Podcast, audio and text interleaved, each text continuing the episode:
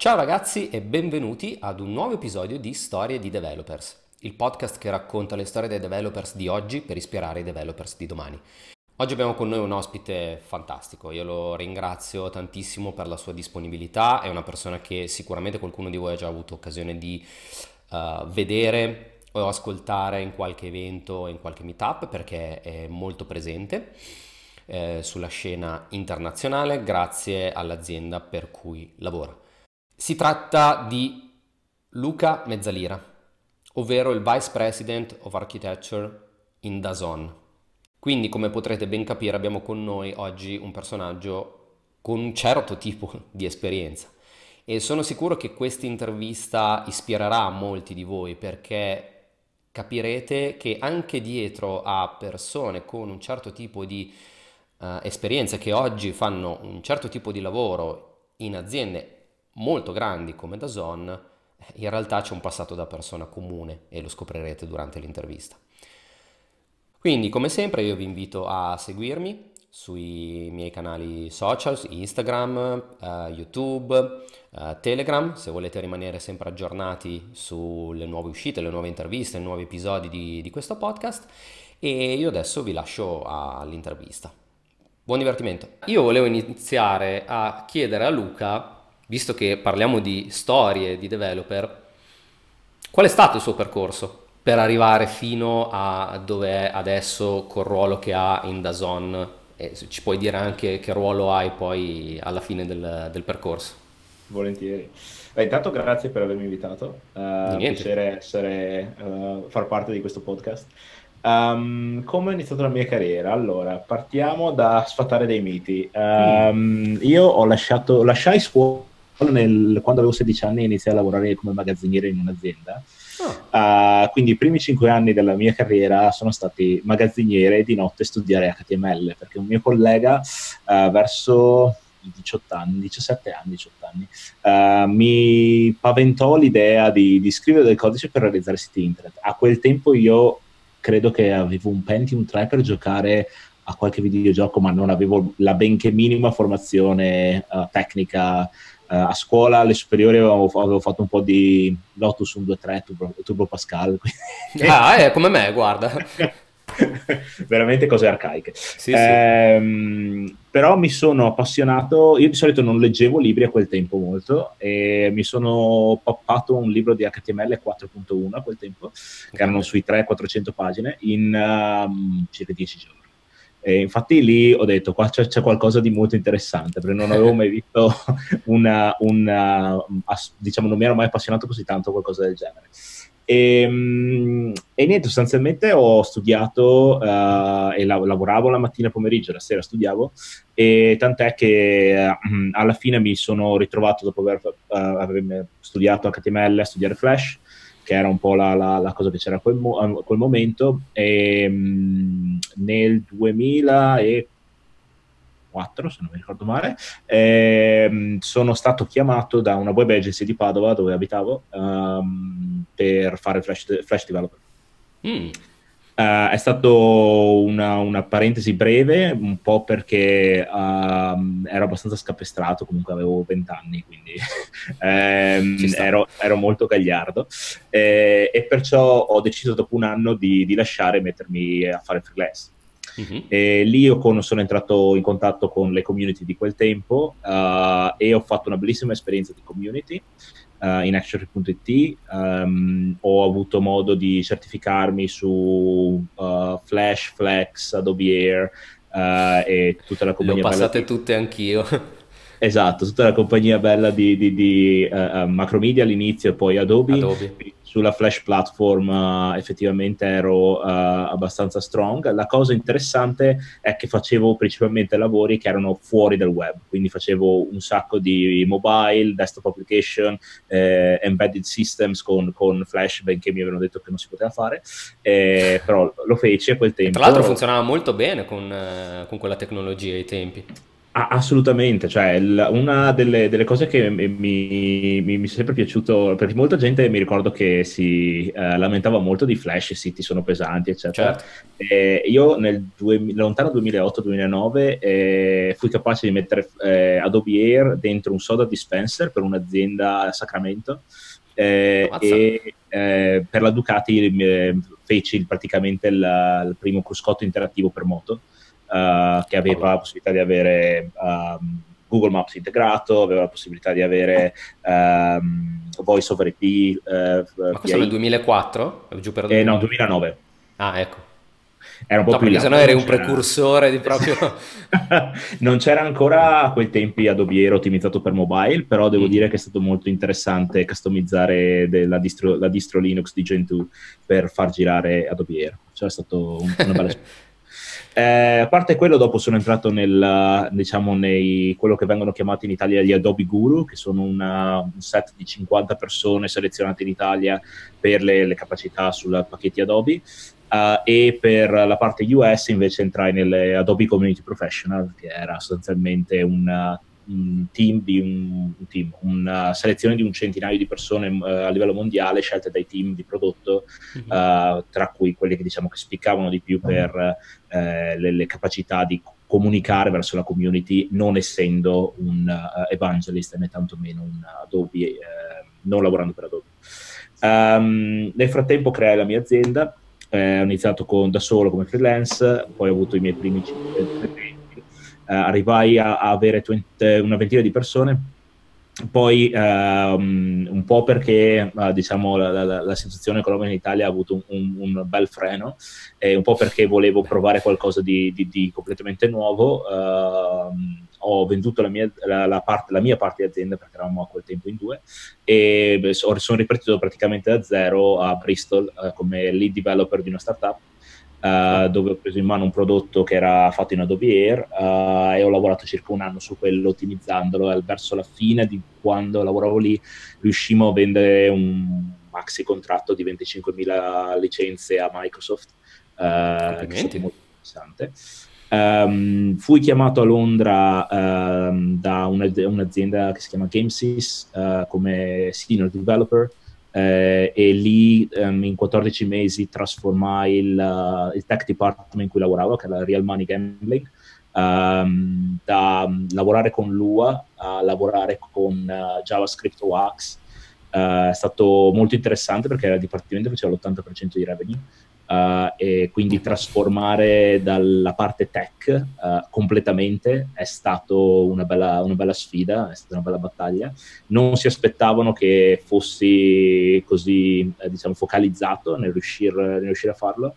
Eh, però questo ha portato ad avere diciamo, team molto più contenti, Abbiamo, siamo riusciti a muovere eh, da nove mesi di, di, creazione di un gioco a tre mesi di creazione di gioco, eh, che è stato un ottimo, un'ottima cosa. Abbiamo rifocalizzato gli investimenti del, del, del, Dipartimento, portando invece di avere un core team che faceva un engine, ogni team era eh, diciamo indipendente, riusciva a fare il proprio engine eh, in maniera snella e soprattutto che potesse essere eh, utilizzata all'interno del team. Uh, e ha portato tutta una serie di altri benefit in uh, performance uh, e in generale la possibilità di avere giochi che funzionavano su dispositivi mobili veramente diciamo poco potenti. Mm-hmm. questo mi ha portato poi in un'altra azienda che si chiama Massive Interactive, che è stata acquisita da Delta 3, che in mm-hmm. Italia è conosciuta, sì. che è sostanzialmente un'azienda che lavorava per il mondo OTT, quindi okay. st- video streaming. Uh, principalmente lì ho, i primi due mesi lavorai su Deutsche Telekom e su cos'era l'altro? Ah sì, Channel 5. Uh, eh, quindi ho lavorato su alcuni dispositivi uh, set-top box, principalmente smart TV. Quindi quando venne lanciato Tizen uh, su, su, Samsung fu, fu mm-hmm. una delle aziende che lavorò su quella. Eh, e subito dopo, pochi mesi dopo iniziai questo progetto che non aveva un nome, ma che voleva sostanzialmente fare eh, live sport. Mm. Eh, e già qui si capisce qualcosa. e, e, dopo io lavoravo ancora in questa azienda e, e mi hanno, mi hanno, affibbiato il progetto dall'inizio, quindi eravamo, c'erano praticamente il primo meeting, eravamo tre persone che oggi uno è il, è il CPO e l'altro è il, è l'head of uh, discovery uh, e l'altro è il, è il, head of uh, new markets uh, per oggi come veniamo chiamati DAZN, uh, che è appunto questa azienda che lavora come, uh, che sostanzialmente è quello che definiamo il Netflix dello sport per fare live mm. streaming. Eh, e cinque anni fa iniziamo questa avventura dove eh, diciamo eravamo tra i primi pionieri a dire ok proviamo a metterci live streaming e cambiare il modo in cui la televisione, la televisione viene, lo sport viene consumato a livello mondiale e, um, il, primi, il, primo anno è stato abbastanza intenso, abbiamo fatto in 14 mesi, abbiamo rilasciato eh, 9 applicazioni, uh, mobile, web, set-top box, uh, smart TV e console. E abbiamo fatto l'integrazione, abbiamo lavorato vabbè, su AWS con l'integrazione di 7 partner, mai lavorato prima tutti insieme um, e abbiamo lanciato in 4 mercati, eh, Germania, Austria, Svizzera e, e Giappone con dei diritti sportivi abbastanza importanti perché avevamo l'inizio della Premier League uh, mm-hmm. ad, ad, agosto in Germania, Austria e Svizzera e avevamo preso la, la J-League per dieci anni con diritti esclusivi, in esclusiva che sarebbe come la Serie A per noi italiani. Mm-hmm. Uh, quindi era stato abbastanza un, un, viaggio interessante con delle deadline uh, pressanti perché non puoi spostare l'inizio del campionato. Eh, no, direi di no. Sarebbe un, discreto problema. Eh, beh, eh, quindi sei uno dei padri fondatori praticamente di... Eh, di l'ho, visto, l'ho, visto, crescere quando non si chiamava DAZN. Uh, vi, a livello tecnologico mi sento un po' il, il padre di, di DAZN in quanto ho seguito tutto, ho preso molte decisioni tecniche, principalmente sulla parte del, delle API, delle, dei dispositivi, um, diciamo... Uh, TV, set box, eccetera, perché la, la, diciamo, il mio, adesso oggi sono Vice President of Architecture per tutto quello che riguarda uh, diciamo, questo lato, poi abbiamo un uh, equivalente team di architettura che è dedicato invece sulla video delivery uh, e quindi la gestione delle CDN, eh, la pacchettizzazione, encoding, uh, decisione del DRM, risoluzione del DRM e, e, poi la cosa bella è che in The Zone possiamo, abbiamo diciamo, una flessibilità molto ampia perché mm-hmm. molti pensano che siamo solo la piattaforma, ma in realtà abbiamo anche la produzione quindi in Giappone, certo. per esempio, abbiamo la regia, abbiamo i nostri commentatori, decidiamo come mettere le telecamere all'interno degli stadi, quindi facciamo quello che viene, viene chiamato il glass to glass mm-hmm. um, e facciamo tutta la, la, la, diciamo, la produzione. Eh, ed è molto interessante e affascinante. Certo, eh, quindi tu praticamente eh, tornando anche indietro nel tempo, oltre a questa è la seconda realtà che hai visto nascere da zero. La prima era la tua, sì. come azienda, prima come freelance, poi come azienda e poi questo, questo prodotto. Ma oggi cosa vuol dire per te gestire un prodotto di questo tipo e gestire un'azienda? Perché alla fine ti stai occupando anche di, di aspetti di gestione non indifferenti. Ma ehm, sai, quando ho iniziato e mi chiesero se ero interessato a, a entrare in, in, all'interno di The Zone ehm, e praticamente far nascere la parte tech di The Zone, Uh, la cosa che mi, mi, è piaciuta molto era, vabbè, intanto il, il team con cui lavoravo già da, da un pezzo, perché il, team di prodotto di The Zone è formato veramente da, da, top player, da tutta gente che viene da BBC, abbiamo il creatore del BBC iPlayer, eh, Amazon Prime, come lo conosciamo oggi, è stato creato dal nostro eh, Chief Product Officer, eh, abbiamo gente che viene da Netflix, da Sky. Ehm, quindi Avete creato un modello non un modello, però diciamo che la, la, cosa molto interessante è stato il fatto di avere dei, dei quelli che vengono chiamati da, da, anche da Steve Jobs, gli A-player, mm-hmm. e quando sei a contatto con gli A-player uh, impari anche per osmosi se vuoi. Certo. Uh, perciò quella per me era una prospettiva molto allettante. Poi il fatto di avere la possibilità di dare una direzione tecnica a un prodotto che a cinque anni fa poteva prendere come no, perché chiaramente eh, era un po' una, una, una scommessa, nel senso che sì, car- sulla carta tutto era bellissimo, però dopo bisogna anche deliberare. Eh, e... Solo. e, esatto, quindi come puoi immaginare è stata una bella scommessa. E, ehm, diciamo che abbiamo, abbiamo, fatto tante scelte, molte coraggiose. Uh, tecnicamente mi sono trovato a dover imparare cose che non erano totalmente fuori dal mio, dal mio dominio uh, e ho dovuto e ho speso molto tempo uh, diciamo fuori dall'orario lavorativo per eh, carpire tutte le, le sfumature e, eccetera. Oggi, dopo cinque anni, posso dire sì, abbiamo fatto uno, un bel percorso, non mi aspettavo, eh, diciamo, tutte queste, diciamo, tutte queste challenges, e, e, però è stato, è stato, estremamente educativo. Una cosa che dico sempre a, ai, ai, miei ragazzi nel team è che fare un anno in da zone è come fare cinque anni in qualsiasi altra azienda, che le cose che vedi, che tocchi, non le vedi così semplicemente da, dalle altre parti. Ecco, questa è una cosa che mi interessa parecchio, perché infatti volevo chiederti oggi, credo facciate parte di quel pool di aziende ambitissime da parte dei developer, eh, sia per un discorso di eh, tecnologia, sia per un, anche per un discorso di, di ambiente. Cioè, dal mio punto di vista, siete comunque tra quelle 4-5 aziende al mondo in cui eh, un developer dovrebbe ambire eh, di andare a lavorare.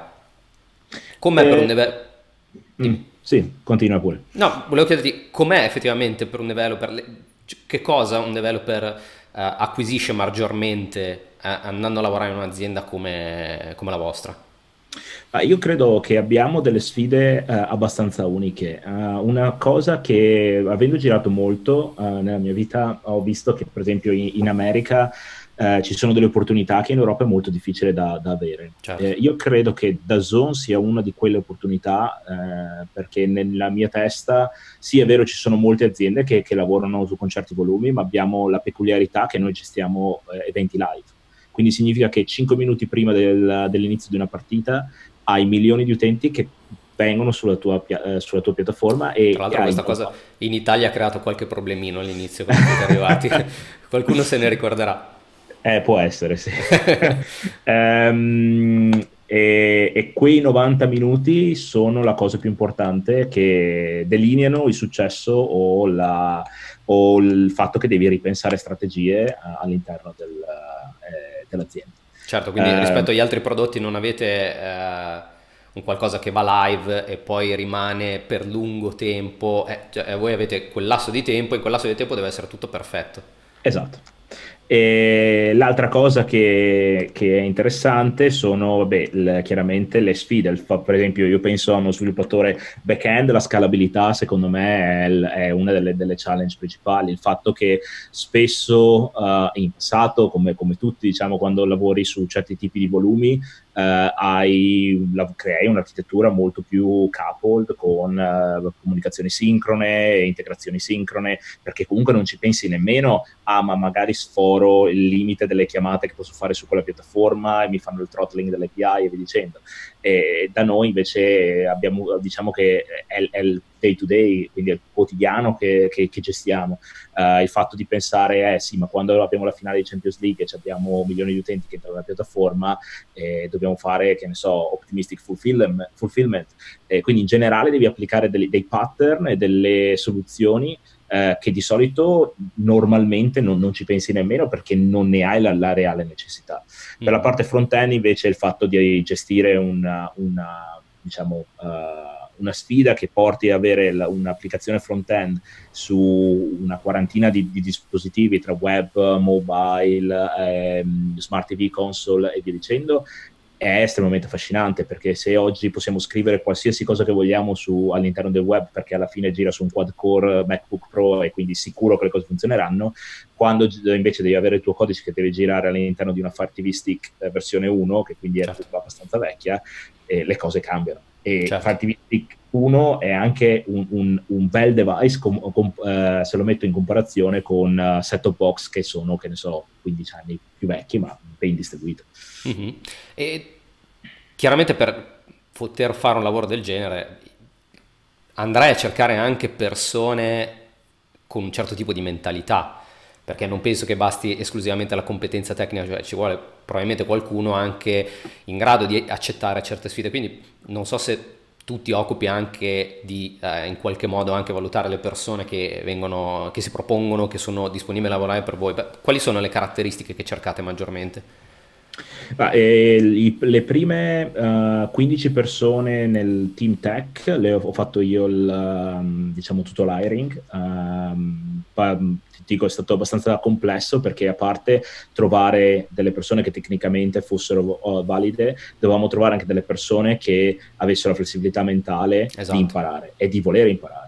Uh, perché la realtà è lavorare su questi dispositivi um, su microservices diciamo è un po' più semplice perché comunque trovare sviluppatori, nel nostro caso lavoriamo molto con Node.js, uh, Node.js um, che abbiano esperienza di microservice si trovano. La complessità invece era, eh, dovevamo lasciare da parte la parte di scalabilità e farli crescere internamente su quella parte lì perché è molto difficile avere problemi che, che mm. abbiamo noi uh, e invece piuttosto abbiamo investito a trovare degli architetti che avessero esperienza sulla scalabilità, mm. che quindi abbiamo potuto avere loro che eh, diciamo, eh, insegnassero agli sviluppatori come pensare, rivedessero l'architettura e eh, aiutassero anche a ragionare nella maniera in cui eh, ci aspettavamo e ci aspettiamo. Sulla parte front-end invece il, devi, dovevi trovare delle persone che non erano affascinate solo a, a sviluppare sul web, eh, quindi con tutte le nuove no- novità, tutte le novità che possiamo avere su JavaScript e, su, uh, e anche a livello di tool, uh, ma trovare delle persone che fossero, che fossero disposte a fare un challenge delle loro competenze e vedere effettivamente quando la big annotation conta veramente, eh, vedere che avessero la voglia di mettersi in gioco e provare dove in loro codice in, in set-top box dove sei totalmente cieco mm-hmm. e mhm. puoi solo utilizzare un console log o nemmeno quello perché non hai una console da attaccarci, quindi Perfetto. devi vedere esatto, un, un text feed all'interno dello schermo, cioè questi tipi di sfide sono da un lato frustranti ma alla fine molto esaltanti se ti fermi un attimo e guardi indietro cosa hai imparato. E quanto è stato difficile trovare queste persone ai tempi? Eh, il primo anno, uh, in dieci mesi, ho fatto circa 280 interviste e ne ho assunti 15. Ok, difficilissimo. Più che altro è che la, la, la, secondo me dovevamo trovare un, all'inizio dovevamo avere uno zoccolo duro che è quello che doveva dopo eh, mandare avanti il, la, crescita nella maniera corretta. Uh, e, e, così è stato e così è come è stata creata diciamo, il, il Dev Center di Londra. Uh, tant'è che molte di queste persone, di queste 15 persone, sono ancora qui dopo, dopo 4 anni e sono ancora qui che, che stanno lavorando e, e, molti sono stati promossi, molti sono principal engineer uh, da quando erano diventati engineer, hanno ben chiaro come funziona l'azienda e riescono anche a fare un'evangelizzazione interna verso mm. altre persone. Ho capito, adesso come siete distribuiti? Cioè come anche a livello di sedi, so di quella di Londra, Amsterdam, poi? Eh, sì, eh, ne abbiamo quattro per, a livello di dev center. Abbiamo ehm, Katowice in, po- in Polonia, oh. uh, che è un bel dev center, anche lì ne abbiamo circa 200 e qualcosa di, di persone. Uh, ad Amsterdam siamo sui 150, uh, a Londra siamo sul 70 e ne abbiamo altrettanti a Leeds, uh, che sono un'altra settantina. Um, e questa solo per la parte di sviluppo nero. Uh, poi abbiamo uffici in, in, tutto il mondo, abbiamo uffici in New York, abbiamo uffici in Giappone, abbiamo uffici in Germania. Eh, in totale The Zone più o meno conta sulle 3.000 persone. Ho capito. E come gestite eh, anche gli aspetti umani? Cioè, soprattutto siete tra developer delle varie uh, città, come vi gestite a livello di comunicazione remota? Qui mi interessa più l'aspetto del remote working. Del remote working, sì. Uh, allora, diciamo che abbiamo fatto all'inizio era, eh, sai, quando la, anche perché per, per assurdo, d- tanto per darti un'idea, il Dev Center di, di, Amsterdam è stato creato in dieci mesi, quindi è stato creato proprio da zero, uh, non avendo sede, non avendo nulla e portando 140 persone dentro. Uh, quindi anche lì per noi era, dovevamo muoverci abbastanza rapidamente a cambiare le nostre abitudini. Um, la cosa che abbiamo fatto è grazie alle architetture tra microservizi e micro front-end che, che abbiamo attualmente in The Zone, eh, abbiamo potuto identificare come eh, i domini di, del, della piattaforma lavorassero insieme. Quindi sostanzialmente noi cerchiamo di avere um, domini che sono, cioè team che lavorano sullo stesso dominio all'interno dello stesso dev center. Perciò per assurdo, per darti un'idea, in uh, tutta la parte di quello che noi chiamiamo acquisition retention, quindi l'onboarding dell'utente, la retention dell'utente, è ad Amsterdam. E quindi i team uh, devono, si parlano tra di loro, cioè il, diciamo, il, uh, hanno chiaramente anche del, delle, degli overlap con, con Londra o con, con Leeds, eccetera, ma sono più marginali. E il, lo, come avevamo organizzato l'azienda è stata fatta ad hoc, basata sia sull'architettura e quindi abbiamo riorganizzato eh, l'azienda in modo tale da avere i team che potessero, non avessero una eh, comunicazione non facilitata perché eh, devi farla tutto remoto. Mm. sì, remoto funziona, però abbiamo preferito per avere un, una uh, velocità nel, nella delivery eh, più alta di tenere più vicino possibili le, i team che lavorano nello stesso dominio.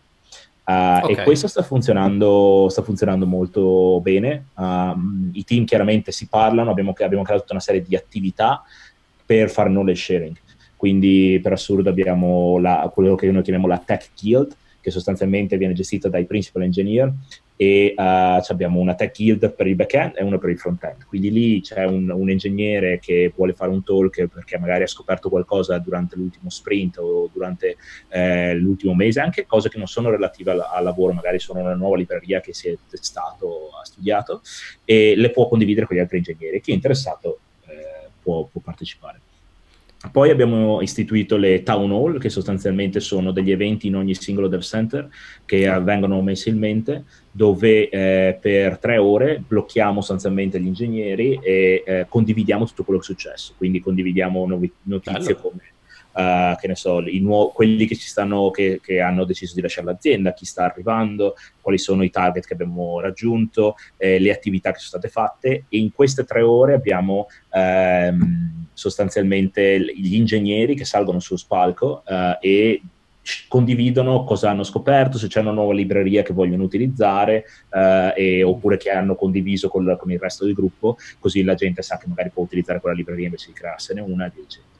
Uh, poi abbiamo le, le, i The Zone Dev Day, che sostanzialmente è una conferenza uh, per location, uh, che se non erro è quadrimestrale, eh, dove abbiamo una giornata dove blocchiamo tutto il dev center e c'è sia speaker interni che esterni che condividono eh, talk, come, vede- come, si può vedere in una conferenza. Uh, e poi chiaramente ci sono le altre attività che sono più di riconciliazione, dove c'è, che ne so, architettura con i, con i principal engineer, i principal engineer che parlano tra di loro e condividono con i team, quindi c'è molto uh, comunicazione che va uh, all'interno del dev center, ma anche cross dev center. Noi, gli architetti nel mio team girano parecchio, ed è, qua, è, abbastanza normale che giriamo nei vari dev center, andiamo a parlare con gli ingegneri, capiamo che problemi ci sono, capiamo come possiamo, uh, diciamo, uh, migliorare l- l'architettura uh, o cerchiamo di, di, di, condividere nuovi progetti che stiamo portando avanti. Quindi è, è, molto basato sulla comunicazione, il fatto che creiamo l'empatia tra i team e via dicendo. Ecco, questo mi sembra che eh, è una cosa che facciate anche al di fuori proprio dell'azienda, cioè tu stesso sei comunque presente in, eh, in, parecchi eventi, sei eh, community, responsabile della community eh, London.js, giusto? Sì, corretto. E, mh, mm, vedo anche altre persone del tuo team eh, spesso nel, negli eventi, S- siete un po' dappertutto in questi eventi tech, quindi eh, sia per il fatto che mh, mm, sembra essere una filosofia aziendale, ma eh, anche tu, essendo all'interno di una community, um, il valore che ha il networking per un developer eh, è qualcosa di fondamentale. Ne... Sono totalmente d'accordo. Diciamo che quando abbiamo iniziato da Zone, una delle prime cose che fui ben chiaro col management è che eh, se vogliamo creare eh, un'azienda sana non può esserci solamente business, business, business, ma eh, come prendiamo dalla community dobbiamo anche dare indietro. E un'azienda certo. come The Zone non può esimersi da, da, dal farlo. Quindi all'interno abbiamo iniziato a creare tutta una serie di attività per far capire ai nostri ingegneri che cosa ci aspettiamo. Molti di loro non avevano mai fatto un talk e abbiamo un piccolo team di coach che aiutiamo a preparare ehm, i talk o, o, o, cerchiamo di spingerli verso lo stage all'inizio. È stato un po' più complesso, però abbiamo avuto delle, delle belle sorprese. Abbiamo per esempio Max Gallo che era, sì. aveva fatto credo un talk uh, prima di venire, o pochi talk prima di venire in The Zone, adesso è abbastanza presente in mo- molti eh, eventi europei. Eh, abbiamo un altro principal engineer, eh, Patrick, che ha... Che anche lui aveva fatto qualche talk, ma veramente pochi, e sta lavorando molto. Abbiamo un, un uh, tech blog che è su Medium, eh, stiamo cercando di spingere gli altri ingegneri che magari non, non, vogliono fare, non vogliono andare sullo stage, ma vogliono comunque condividere quello che hanno imparato e quindi stiamo cercando di creare opportunità per, per, gli ingegneri stessi. Poi allo stesso tempo ospitiamo meetup all'interno dell'azienda mm. eh, da diverse community di Londra o da Amsterdam abbiamo iniziato a fare il code bar che sostanzialmente aiutare eh, diciamo altri eh, sviluppatori più junior eh, a scrivere codice, in questo caso JavaScript, eh, e stiamo cercando di comunque di avere la mentalità e di assumere gente che voglia riversare quello che impariamo nel, eh, ogni giorno verso la comunità. Ah, questo è interessante, cioè li incentivate proprio da questo punto di vista. Avete visto che la cosa ha un ritorno poi? Eh, il, ritorno, il, ritorno, è il fatto che nel momento in cui hai persone che uh, imparano meglio a utilizzare, non so, una particolare libreria, una particolare tecnologia o una particolare architetture, significa che anche per noi il bacino di utenza co- su cui possiamo attingere per, per, per assumere persone è, è più ampio. Quindi certo. è, è, un dare e avere, nel senso che secondo me eh, nella community oggigiorno tutte le aziende prendono tantissimo, perché tra librerie, tra eh, framework e qualsiasi altra cosa che vengono esposti eh, c'è, c'è eh, chiaramente un, un grosso uh, boost di, di produttività quello che noi dobbiamo fare è aiutare anche la gente a uh, utilizzarle correttamente, a capirle correttamente, quando utilizzarle e non quando utilizzarle e secondo me è, un, è, un'attività che deve essere fatta perché in primis aiuta la community ma aiuta anche noi stessi a creare una, una forma mentis e dei eh, modelli mentali che ci aiutano dopo ad essere più bravi nel day to day. Eh, e, mm. e, questo è, è, estremamente importante perché ci rende spiegare a una persona come, come applicare una, speci- una, specifica tecnologia, architettura, quello che è, è molto più complesso che farla una volta, tenercela a mente e poi rimane creata all'interno della nostra. È il principio dell'insegnamento, cioè se tu cerchi di studiare qualcosa per insegnarla a qualcun altro, la apprendi più velocemente anche eh, nei minimi dettagli. Eh, quindi secondo te questa è una caratteristica che dovrebbero avere, eh, vabbè sicuramente hanno i developer che, che vengono a, a, lavorare per te, ma se dovessi consigliare oggi a, a un ragazzo che vuole fare questo lavoro, per te o per qualsiasi altra azienda, quale dovrebbe essere la caratteristica fondamentale che, che dovrebbe avere? Ma, eh, per, per, venire a lavorare in da o in generale? in generale, in generale. Secondo me ci sono eh, due cose che stanno emergendo parecchio e quando dico eh, emergendo parecchio chiaramente dipende da contesto a contesto perché vedo certe nazioni che diciamo che non sono ancora arrivate a, a quel punto. Ho, ho, avuto la fortuna negli ultimi cinque anni di, di viaggiare dal Giappone all'America e girando per, e, in giro per l'Europa. Um, e quindi ho avuto la possibilità di vedere le varie community dove, dove sono e mi sono formato un'idea eh, dove, dove, ci sono diciamo un certo tipo di maturità, una maturità che sta crescendo, che sta arrivando. Mm. Um, personalmente credo che ci siano due cose che sono estremamente importanti per uno sviluppatore. Uno sono chiaramente i, technical skill, quindi prendersi un linguaggio, impararlo, e quello diciamo è un po' il core della certo. cosa. Però soprattutto quello che un tempo viene, veniva chiamato soft skill, esatto. eh, che oggi sono in verità chiamate core skill, uh, è la cosa più interessante perché la realtà è attualmente non esistono più progetti che uh, c'è il one man band e può fare da solo una persona e, e mantenerlo uh, per tutto il tempo. Oggigiorno devi sempre e comunque lavorare in team. Certo. E il fatto di, di, di dover lavorare in team significa che ci sono delle dinamiche che eh, sono completamente differenti rispetto a un tempo. Io mi ricordo quando ero freelance e potevo fare tranquillamente dei, dei widget o dei piccoli mm-hmm. progetti, applicazioni desktop da solo o massimo due persone anche progetti di un certo calibro e oggigiorno non, è molto difficile riuscire a fare una cosa del genere perché comunque l'utente sta chiedendo sempre di più e la tecnologia si sta espandendo e, e sì, è certo. vero che ci sono le astrazioni e tutto, però in un certo momento se vuoi fare una cosa di, di, di un certo livello devi lavorare di più. E lavorare in team non è più solo scrivo del codice, guardo la PR e, e buonanotte.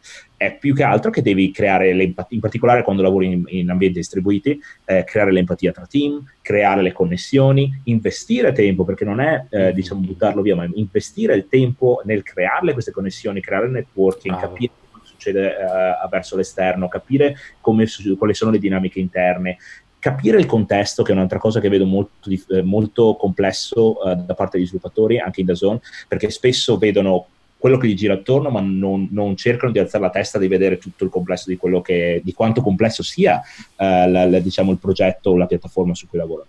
Mm-hmm. Queste cose qui, secondo me, diventano l'essenziale per l- lo, se vuoi lo sviluppatore del futuro. E quanto è difficile costruire però queste skill? Cioè, come fai? Perché alla fine, sai, il codice oggi forse anche riesci a prendere un corso e lo impari, mm, se fai esperienza ancora meglio. Le soft skill come fai? Secondo me eh, eh, sono anche qui due, eh, almeno io mi sono formato, diciamo, ho, ho, questa cosa in testa. Secondo me ci sono due cose che impattano dirette sulle core skill. Una è l'ambiente in cui tu ti trovi. Mm. Cioè, se vedi un ambiente che è deleterio, dove non impari nulla e dove non c'è niente, non, non, bisogna avere la paura di dire ok, non troverò più un altro lavoro come questo, perciò sto zitto e, e rimango qui. Certo. Bisogna, certo. soprattutto nel, nel nostro settore, usare eh, e andare a trovarsi un'azienda che ci può dare quello che, che stiamo cercando. Poi ci sono delle persone che gli sta benissimo eh, di stare dove stanno e, va bene così, non è che sono obbligati, però ci sono spesso persone che vogliono, vogliono di più e sono fermate dal, dal, territorio, dalla situazione economica e via dicendo. E spesso purtroppo eh, bisogna fare delle, dei, delle, scommesse su se stessi e eh, provare a, a, a cambiare le cose, perché diciamo, rimanere lamentandosi non, non, aiuta nessuno, non aiuta né l'ambiente lavorativo, non, non aiuta né la, persona. Perciò bisogna avere il coraggio di, di fare delle, diciamo, de, de, delle, scelte abbastanza, a volte azzardate. Um, l'altra cosa, è, a parte l'ambiente, è una cosa che deve crescere all'interno di, di te stesso, secondo me. Io ho visto uh, quando ho iniziato come sviluppatore, dove cercavo di essere più oggettivo possibile e meno soggettivo possibile, e mm. quando mi sono mosso dall'Italia a, a qui ho visto il diciamo, la crescita personale che ho avuto viaggiando, ma anche stando a contatto con altre culture, con altre persone, um, e mi sono reso conto che effettivamente non è solo codice, forse il codice è una parte. Mm-hmm. E ne, quando sono uh, diventato architetto e dopo ho un team di architetti, quello che ho notato è che le persone eh, con cui mi trovo meglio da lavorare non è l'architetto super tecnico che sa, che ne so, AWS eh, dalle, dalla testa ai piedi, ma sono quelle persone che hanno dei core skill importanti e a, assieme a, diciamo, una parte tecnica importante, ma il core skill diventa ancora più essenziale quando hai, da, hai come nel caso dell'architetto, da comunicare costantemente con altre persone. Perché il nostro Chiaro. lavoro è 60% di comunicazione e 40% tecnico. Certo, certo. Prima hai parlato di ambiente, eh, però io già le sento le voci, dicono, eh vabbè ma grazie, tu sei a Londra, a Londra è un, amb- un altro ambiente, si lavora in modo diverso, ci sono molte più opportunità, in Italia invece la situazione è diversa. Tu mm. sei lì effettivamente, però sei italiano, quindi ogni tanto penso che l'occhio lo butti qua da noi. Come la vedi la situazione invece in Italia?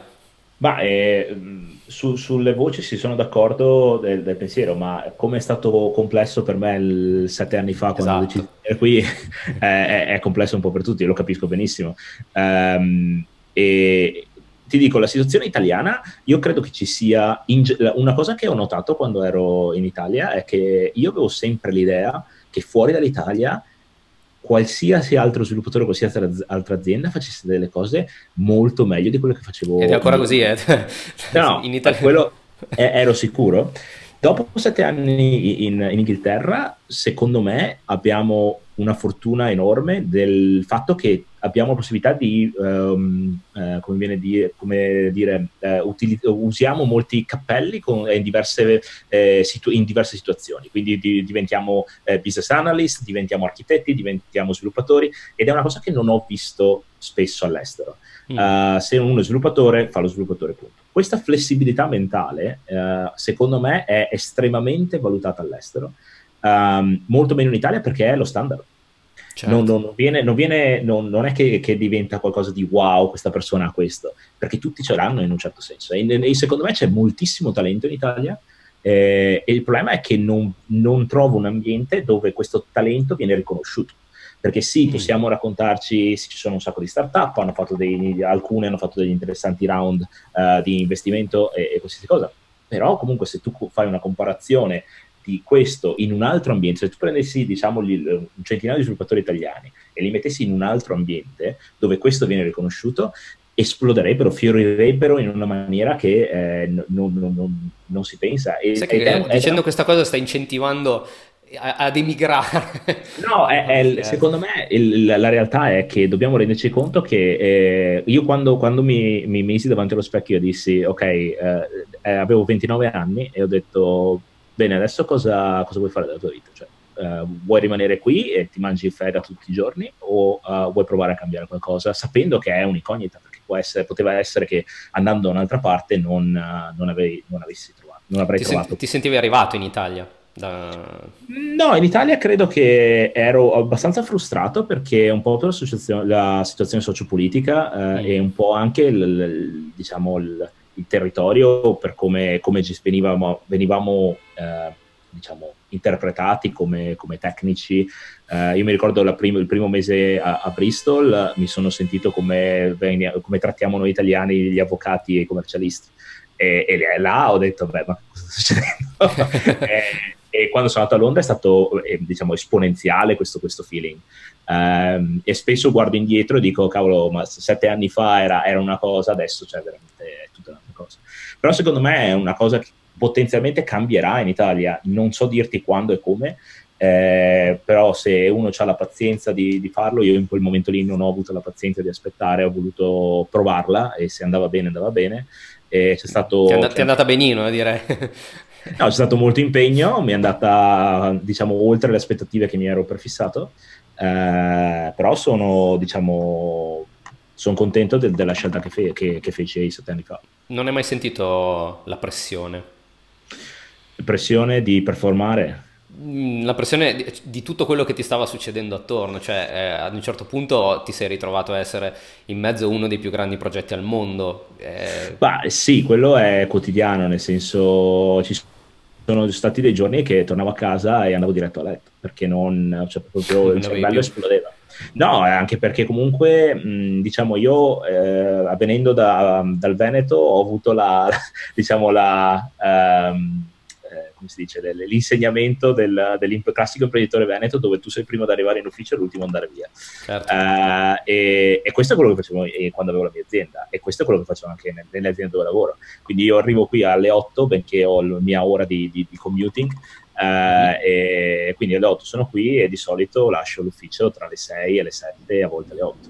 E, ehm, e quindi per me, il, diciamo, a volte il, eh, sento proprio la, la, la, la pressione che, che, sale. E quando, per, per, assurdo, abbiamo fatto i vari lanci delle varie nazioni, Giappone, Italia, Germania, eh, io ho fatto per i primi tre anni tutti i weekend per un mese dopo il lancio in uh, on call eh, e lo facevo anche la, la review guarda, invece di guardandomi la partita, guardandomi le dashboard eh, delle, de, della parte back-end e front-end, perché da lì potevo vedere se, che, so, c'era qualche problema o capirlo a monte, segnarmelo e poi durante la settimana, eh, diciamo, con, con, i team fissarlo. Eh, perché sono totalmente investito sul progetto, nel senso è una cosa, credo che stiamo veramente rivoluzionando il mondo de- della TV, credo che stiamo creando un nuovo uh, pattern per gli amanti dello sport e, e, e questo è abbastanza esaltante. Quindi la pressione diciamo è compensata dal, dall'adrenalina di, di, di, cre- sì, di sì. creare veramente un progetto ma sai, innovativo. se penso cinque anni fa era un sogno, oggi è una realtà e, e, e vedendo cosa sta succedendo a livello mondiale, per, per, assurdo una delle ultime novità che c'è stato in, in Germania è che la, la Champions League nei, eh, dalla prossima stagione sarà su, su DAZN e su Amazon Prime. Cioè dopo 25 Finissimo. anni non ci sarà più un, un cable provider eh, che servirà alla Champions League. Questo è, è sintomatico perché stiamo parlando della, del campionato di, di, calcio più importante a livello europeo. Eh sì, proprio la, una rivoluzione. Esattamente. E ehm, adesso tu abbiamo parlato di, di, come siete strutturati, del fatto che partecipate alle community, però tu sei uh, presente nei vari mh, eventi per parlare uh, dei micro front-end, perché è la, diciamo, l'architettura su cui avete basato principalmente eh, il, il, vostro progetto. Io non ti voglio chiedere nel dettaglio che cos'è dal punto di vista tecnico, perché questo è qualcosa che probabilmente eh, basta andare a un tuo evento, leggere un tuo articolo eh, o leggere un tuo libro per capirlo. Ti voglio chiedere qual è stata la filosofia che ha portato quel tipo di scelta. Mm. Eh, bellissima domanda.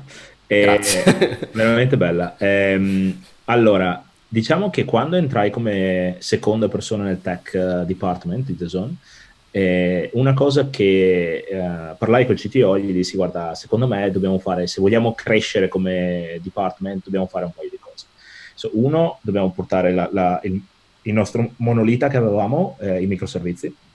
Anche perché avevamo già un anno di esperienza avevamo visto i pattern sapevamo quali erano le API che erano più eh, diciamo colpite da, dal, flusso, flusso, di utenti e potevamo veramente fare un'ottimizzazione importante lì um, e quindi dare un miglior servizio agli utenti. Dall'altro lato, uh, sul front-end um, avevamo questa single page application che girava su una 10-14 device, quindi c'era una code base che era veramente importante. Grossa. E, eh, grossa ma molto, for- molto forcata. A quel tempo utilizzavamo eh, Hux, eh, che è sostanzialmente un linguaggio simile a ActionScript o simile a Java, uh, che ha un compiler veramente interessante perché permette di lavorare e scrivere in Axe e, e compilarlo in un altro linguaggio che può essere oh. JavaScript, può essere eh, Objective-C, può essere Python, può essere Lua, eh, è veramente molto flessibile. Mm. E sostanzialmente noi lo utilizzavamo per esportarlo in JavaScript. Ora, il, ehm, quando paventavi l'idea agli sviluppatori di lavorare con, uh, con Axe, non c'era molta possibilità. Quindi certo. io ho fatto uno studio e ho preparato una, diciamo, un po' di, di, di, slide per poter vendere l'idea del dobbiamo a cambiare tecnologia, perché non, abbiamo, non troviamo i centinaia di persone che pensavano loro di trovare. Chiaramente. E seconda cosa, se eh, stavo pensando a quel tempo, se dobbiamo scalare con centinaia di sviluppatori che lavorano sulla stessa code base, sapendo le problematiche che ho avuto nel, nella prima, che avevamo eh, 40 persone collocate a lavorare sulla parte front-end, ehm, la cosa che dovremmo fare è dividere diciamo, il, monolito, la single page application, in qualcosa che è più semplice da, da maneggiare, perché chiaramente se è un problema grosso lo dividi in problemi più piccoli, è più, è più certo, certo. E, um, il problema è che a quel tempo lì non è che avessimo, non c'era tutta questa informazione, tutto il microfrontend non esisteva come concetto, esistevano micro mm-hmm. apps, esistevano eh, varie eh, accrocchi se vogliamo, uh, e quindi quello che ho fatto ho detto, vabbè, eh, allora partiamo dal, dal basics, uh, che cosa, qual è un'architettura che può scalare? Microservizi. Quali sono i principi? Quindi ho preso uno step back e mi sono guardato quali erano i principi dei microservizi. Passato su quello, ho iniziato a, a vedere se potevo applicarli uno a uno verso front-end. E, e, ho scoperto, per esempio, che il, il, il, Domain Driven Design, che è un po' la base su cui ho, ho utilizzato il, diciamo, dividere in microfrontend il, um, il nostro single page application, uh, è, è, stato utile perché tenendo, prendendo uno step back eh, tantissimi parlano di, di DDD nel mondo back-end in generale, certo. ma per sé è un concetto che può essere applicato a tantissime altre cose. Ovviamente non tutto il, diciamo, l'aspetto, tutto lo spettro delle, delle, dei pattern che vengono introdotti col DDD, però c'è tutta la parte di domain, subdomain, bounded context che può essere utilizzato tranquillamente anche sulla mm-hmm. parte front-end. E quello è stato mixato con i principi dei microservizi, è stata un po' la logica eh, con cui ho disegnato la, diciamo, la nuova piattaforma di Dazon, che doveva lavorare su una quarantina di piattaforme TV più web. Eh, ed è stato, è stato, una challenge perché eh, appunto sono stato in due anni in, a lavorare, c'è stato un bel periodo an- analisi, proof of concept, and, capire se tutto funzionava come, come mi aspettavo, ottimizzare le performance e via dicendo e poi c'è stato, c'è stato un bel eh, 6-7 mesi che abbiamo lavorato su, con una decina di sviluppatori, abbiamo lavorato sulla parte di eh, build, perché una delle cose di, di, dei microservizi che è molto importante è avere l'automation pipeline che funzioni e sia efficiente. Certo. Però nessuno aveva pensato come la facciamo su front-end in maniera che sia efficiente, perché se, ho, se ci metto 40 minuti a, a tirare fuori un, un, un artefatto è un problema. E, Come avete fatto? Eh, lì abbiamo fatto vari, vari, esperimenti. All'inizio avevamo lavorato, avevamo creato questa eh, pipeline tutta fatta in Lambda e quindi mm. tutto serverless uh, e funzionava fino a quando avevamo qualcosa di piccolo. Poi um, abbiamo rievalutato perché quando abbiamo iniziato a vedere i tempi che si, allu- si dilatavano abbiamo rivalutato eh, la soluzione, abbiamo utilizzato Drone.io, che è quella soluzione che abbiamo adesso, uh, che sostanzialmente sono container che possono essere spannati in parallelo o in, in seriale uh, e, e, ci permettono di fare tutte le, le, varie task che ci servono per la trasformazione dei, dei, dei microfoot e dei microservizi, eh, aggiungendoci anche quello che vengono definite le fitness function, quindi una serie di... Uh, funzioni che ci permettono di controllare la qualità del codice che va in produzione. Ok, sì. E, ehm, e, oggi appunto abbiamo, abbiamo, una soluzione che ci permette di creare un artefatto di un microservizio, di un microfrontend che è eh, con una granularità di nazione e device. Quindi io posso dire in Spagna ah. su Tizen posso mettere questo codice qui, in Italia su PlayStation posso mettere questo codice qui. Fantastico. E quello è stato, è stato un, uh, un, bel lavoro, uh, che è stata la, prim- la, prima grossa uh, milestone per noi, e poi abbiamo iniziato a lavorare su, effettivamente sul ri- ricrearla tutta la piattaforma. Eh, e quello è stato abbastanza complesso, stiamo abbastanza vicini al web, la parte web è stata rilasciata, sono state delle interessanti uh, challenge là. Um, la parte TV sta, si sta finendola, uh, non siamo troppo lontano da, da, iniziare a rilasciare i primi device, uh, però è, è stato un, un, bel, un, bel, viaggio dove ho iniziato un po' a condividere quello che abbiamo fatto, l'esperienza che, fatto, che avevamo, stavamo facendo due anni dopo, quindi c'è stato un due anni di lavoro in stealth mode, come lo chiamo io, mm-hmm. uh, dove ho solo raccolto feedback, vedere come gli sviluppatori eh, diciamo, carpivano l'architettura, che domande avevano, quali erano le challenge più, più importanti che avevano. Eh, e è stato estremamente educativo perché sono arrivato al primo talk dove alla fine del talk uh, a Dublino che feci, che fu il primo parlai, a cui parlai di McFontana nel 2018, eh, ho avuto un tipo un, tranquillamente un 30 persone di qualsiasi industry che mi ha martellato tutto, tutto il giorno perché io ho avuto il primo talk ehm, di domande su come mai avevamo fatto certe scelte. E, e, lì ho capito, beh, allora probabilmente c'è molto. Siamo sulla strada giusta. Sì, perché nel momento in cui ho visto che i problemi erano condivisi da altre aziende, non li avevano risolti e, ave- e non riuscivano a trovare un modo per, eh, diciamo, semplificare e, e scalare a livello di front-end, lì ho detto, beh, allora qui c'è veramente de- abbiamo fatto delle cose molto interessanti. E poi c'è stato un... Eh, ogni volta che facevo un talk era rifinirlo con nuove domande, con nuove risposte, cercare di fare quello che io chiamo uh, la, la, un po' la eh, review del, del, di quello che per me nella mia testa è totalmente chiaro, ma dovevo comunicarlo in maniera ancora più chiara.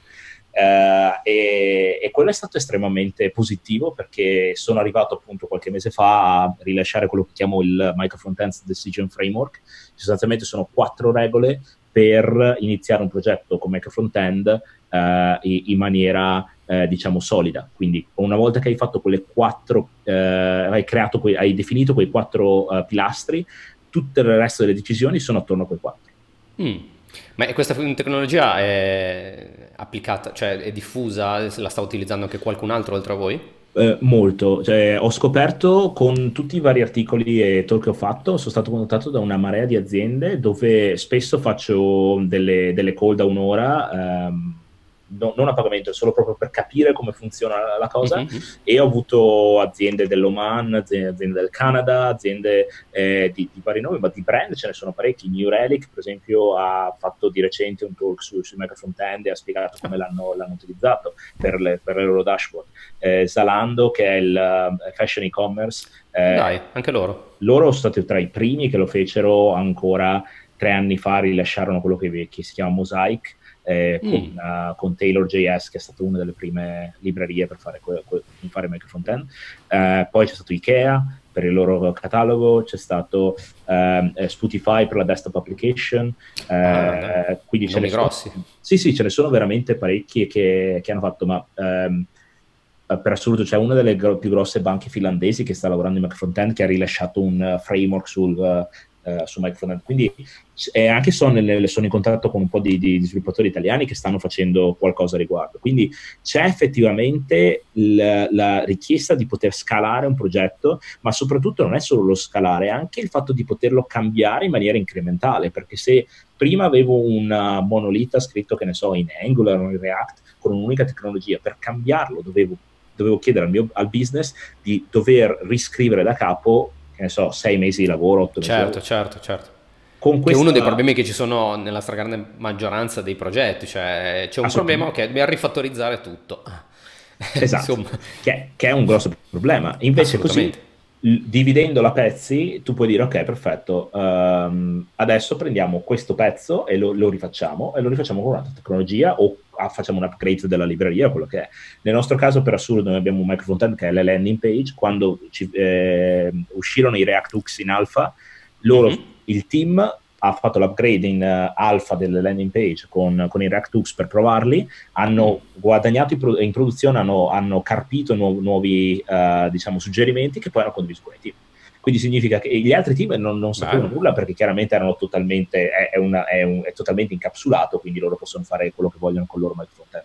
Eh, però è stato estremamente educativo e lì ho visto il valore di quello che avevo portato, che avevo studiato in quella maniera lì però visto applicato è stato estremamente eh, esaltante. Te la sei un po' tirata lì, hai detto. No, là, ho, ho, ti devo dire la verità, mi è piaciuto molto perché eh, ho iniziato a vedere che anche i ragazzi hanno iniziato a capire da dove partiva tutto la marana, perché all'inizio hanno fatto molta fatica, perché certo, cercavo di... Dicevano perché stiamo facendo questa cosa? Perché tutti mi dicevano no, perché Luca stiamo facendo così, ci sono delle soluzioni già prefatte che possiamo seguire, faccio sì, però tu devi applicarlo al contesto, non è che una, un pattern va bene per qualsiasi... Che è quello che dicevi prima, che non hanno la visione d'insieme, ma ragionano nel loro esatto. piccolo compartino. Corretto. Ho capito. Beh, cioè è stato un bel percorso quello che ti ha portato fino, fino a trovare questa soluzione. Adesso diciamo per chiudere, avviarci verso la parte finale dell'intervista, io ti voglio fare due domande che faccio più o meno sempre a tutti. Allora, la prima è cosa diresti a te stesso cinque anni fa, al te stesso di cinque anni fa? Che per te è un momento anche abbastanza cruciale perché è quello in cui è iniziata questa avventura, quindi sono proprio curioso. Ah, cosa direi a me stesso cinque anni fa? Um, Credo che la, la prima cosa ehm, che farei è non focalizzarmi solamente sulla parte tecnica. Credo che mm. quello che ho imparato negli ultimi cinque anni del eh, cercare di, di, di, connettermi, capire il business in, in maniera importante, avere eh, persone che mi spiegassero con... Uh, l'umiltà che, che, che, dovevo, che, ho in questo momento, voglio capire il perché di certe soluzioni, il perché di certe um, scelte. Eh, se lo f- avessi fatto cinque anni fa sarebbe stato ancora meglio. Cinque anni fa ero ancora un, uh, ero molto attaccato alla parte tecnica e, ed era quello che volevo seguire. Eh, oggi, con l'esperienza che ho guadagnato negli ultimi cinque anni, il fatto di capire il perché ehm, l'azienda sta facendo certe cose mi aiuta a eh, pro- produrre architetture migliori, mi aiuta a um, condividere con gli sviluppatori e con altri architetti il perché stiamo facendo un certo tipo di percorso, perché ci sono delle soluzioni te- eh, tec- eh, tecniche e tattiche che mettiamo in atto rispetto a fare la, la, la, lo sviluppo perfetto come la gente si aspetta che spesso e volentieri la gente gli, gli si dice ok devi, devi, creare che ne so questo nuovo widget o devi creare questa nuova cosa eh, però non gli si spiega il perché. In realtà il perché è molto più importante del, dei requirement che gli, che, che gli puoi dare uno sviluppatore o un team. Perché se loro capiscono il perché, dopo possono contribuire e quando contribuiscono si sentono parte di qualcosa e se si sentono parte di qualcosa la motivazione è molto più alta rispetto a um, sostanzialmente fare solamente quello che vengono definiti i monkey coders. Non sono lì per scrivere codice, hanno un cervello e probabilmente anche meglio del mio e, e, e quindi devono aiutare, contribuire. Quando contribuiscono vuol dire che sei nella parte giusta, secondo me, del, della cosa. Io cinque anni fa questo non, non l'avevo ben chiaro. Ok, la seconda domanda invece è cinque anni dopo, eh, cioè cosa vedi nel tuo futuro, o almeno quali pensi possano essere i tuoi obiettivi sia come eh, developer ma anche da un punto di vista professionale per i prossimi cinque anni? anni. Uh, spero, allora, A, spero di avere molto più ferie di quelle che sto prendendo in questo. Questa è la prima speranza. Questo è un messaggio subliminale, poi lo, glielo mandiamo. Mess- no, no, ma ferie ce ne abbiamo, solo che non riesco a prenderle perché sono troppo focalizzato su The Zone. Um, eh, però no, allora, a parte gli scherzi, um, fra cinque anni cosa mi aspetto? Bah, sicuramente credo che uh, sarò cresciuto uh, ancora di più a livello di, di, rapporti umani, di management, di leadership e, e anche a livello. Um, sarei curioso di provare un'altra sfida e vedere se, perché secondo me uh, adesso ho imparato, ma so, vivo uh, tra virgolette all'interno de, delle, delle, mura di casa in un certo senso, quindi so come muovermi, so cosa devo fare, cosa non devo fare, come devo farlo e vi dicendo sarei curioso di capire se effettivamente quello che ho imparato è applicabile da altre parti nella maniera in cui l'ho imparato, oppure se, è, eh, se era solo nel contesto di The Zone. E quindi ah. Altre cose che uh, ho imparato posso applicarle parzialmente o ci sono delle nuove evoluzioni che dovrei tenere in considerazione nel momento in cui sono in un nuovo contesto. Questo è, mi affascina alquanto perché chiaramente eh, sono come sull'architettura sono convinto che devi scegliere la soluzione giusta per eh, il contesto, credo che anche a livello di persona devi adeguarti un po' al contesto per poterlo cambiare.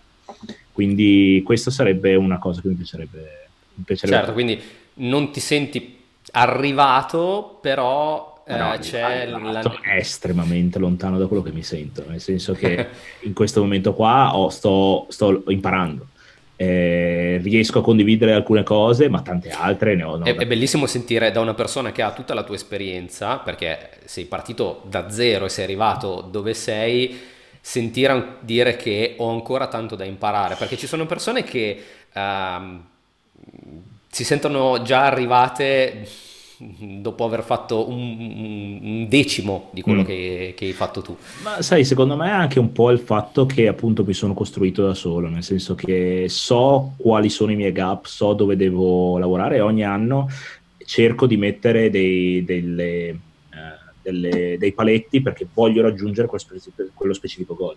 Uh, e, e, questo so che, che, quando inizi a sentire, che ne so, podcast di... Eh, che ne so, persone che lavoravano, hanno lavorato in LinkedIn, Google, Facebook, e senti questa gente che ha delle teste pazzesche dici, ma non arriverò mai a quel livello.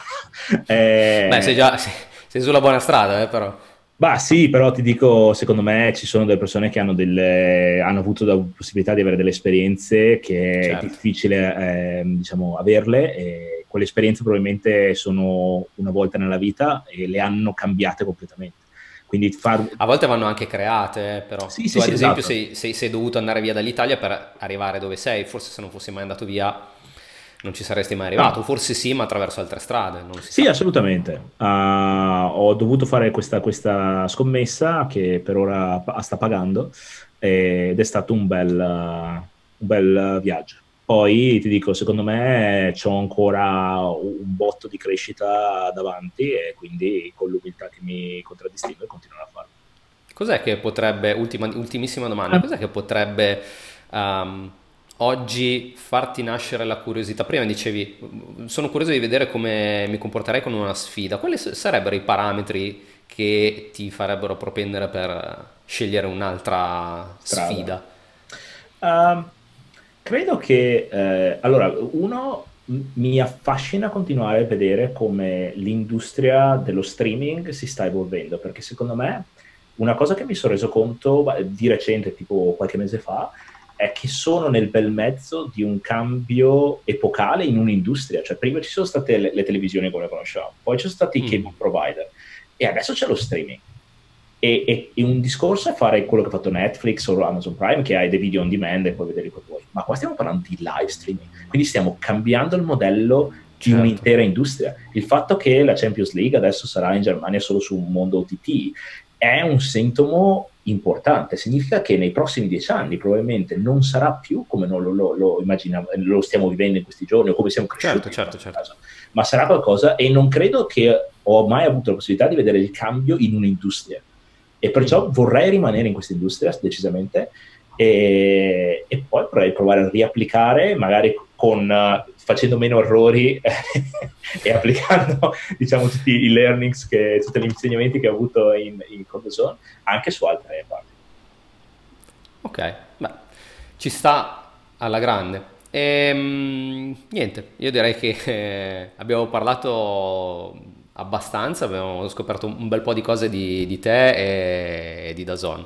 E ti ringrazio del, del, tuo tempo, ti ringrazio di aver condiviso con anche i developer italiani la, il tuo modo di pensare e la tua filosofia. E quindi niente, ti saluto. Grazie, grazie ancora del... Ciao Luca. Alla prossima. Ciao.